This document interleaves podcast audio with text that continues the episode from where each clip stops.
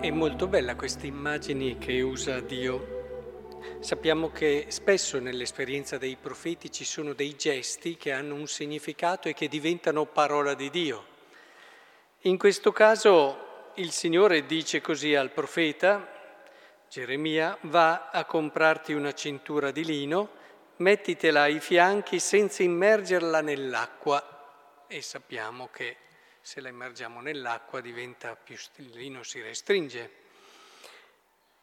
La comprò e se la mise ai fianchi, proprio come aveva detto il Signore. Poi la parola del Signore, una seconda volta, prendi la cintura che hai comprato e che porti ai fianchi, va subito all'Eufrate, nascondila nella fessura di una pietra. Io andai, la nascosi presso l'Eufrate, come?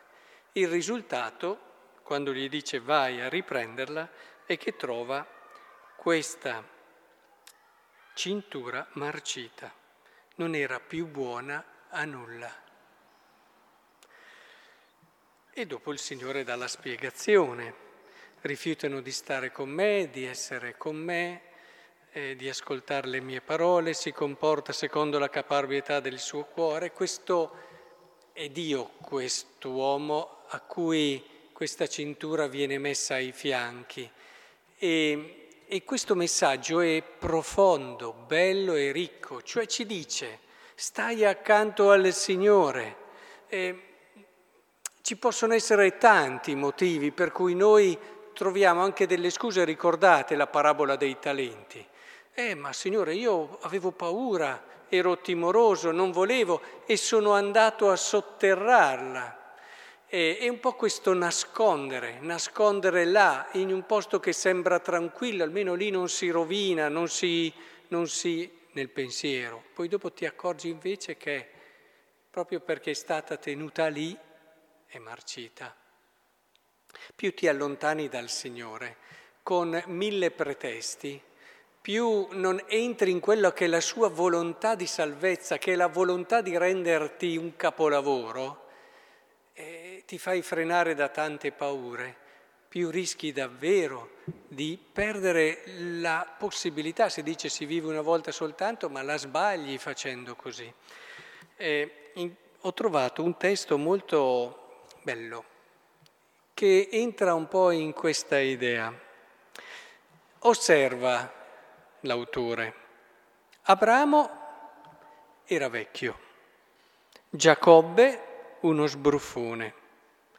Lia era brutta, Giuseppe subì abusi sessuali, Mosè era un balbuziente, Gedeone era povero in canna, Sansone era un donnaiolo credulone, Rab era una prostituta, Davide era un farabutto traditore, Elia aveva tendenze suicide, Geremia era depresso, Giona era intollerante e razzista. Ruth era una povera vedova, Giovanni Battista era stravagante, Pietro era impulsivo e vigliacco, Marta era apprensiva. La Samaritana aveva fallito cinque matrimoni, Zaccheo era avido e disonesto, Tommaso non credeva a niente, Paolo era un fondamentalista anticristiano, Timoteo era timido e insicuro. Tu sei, ognuno di noi potrebbe mettergli quelli che sono i suoi limiti, le sue fragilità, le sue povertà.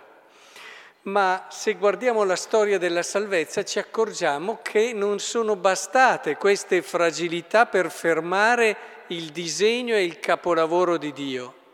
Non sono bastate per dire, beh Signore, io poi cosa posso fare? Sono così, ho questo limite, ho questa è, la, è l'impostazione che è sbagliata. Dio guarda alle potenzialità che abbiamo.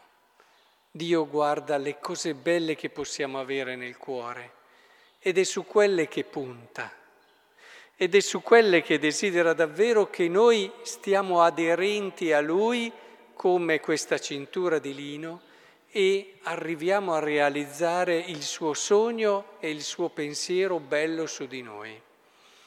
E allora comprendiamo meglio anche il Vangelo perché ci rendiamo conto che quello che è un seme che sembra limitato perché è così piccolo, può diventare un albero tra i più grandi. E così il lievito che polverina, che si nasconde quasi, non, non si vede, eh, diventa ciò che fa lievitare tutta la pasta.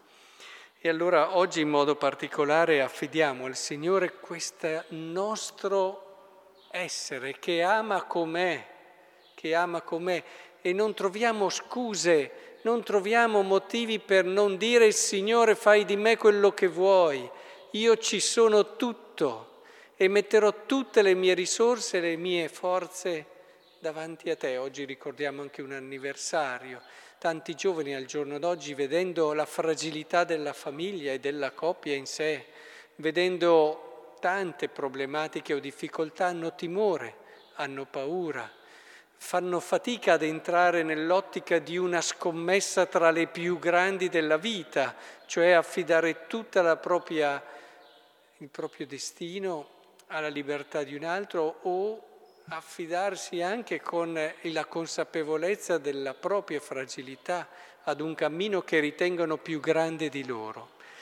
Oggi abbiamo questi due nostri cari sposi che invece con la loro vita ci dicono che loro hanno avuto coraggio, hanno puntato su quelle che erano le cose belle che il Signore ha messo su di loro e questo li ha portati anche ad andare al di là di quelle che sono le inevitabili fatiche le inevitabili anche fragilità e debolezze e ormai 40 anni direi che questo capolavoro si sta pian piano eh, realizzando e sta fiorendo sempre di più.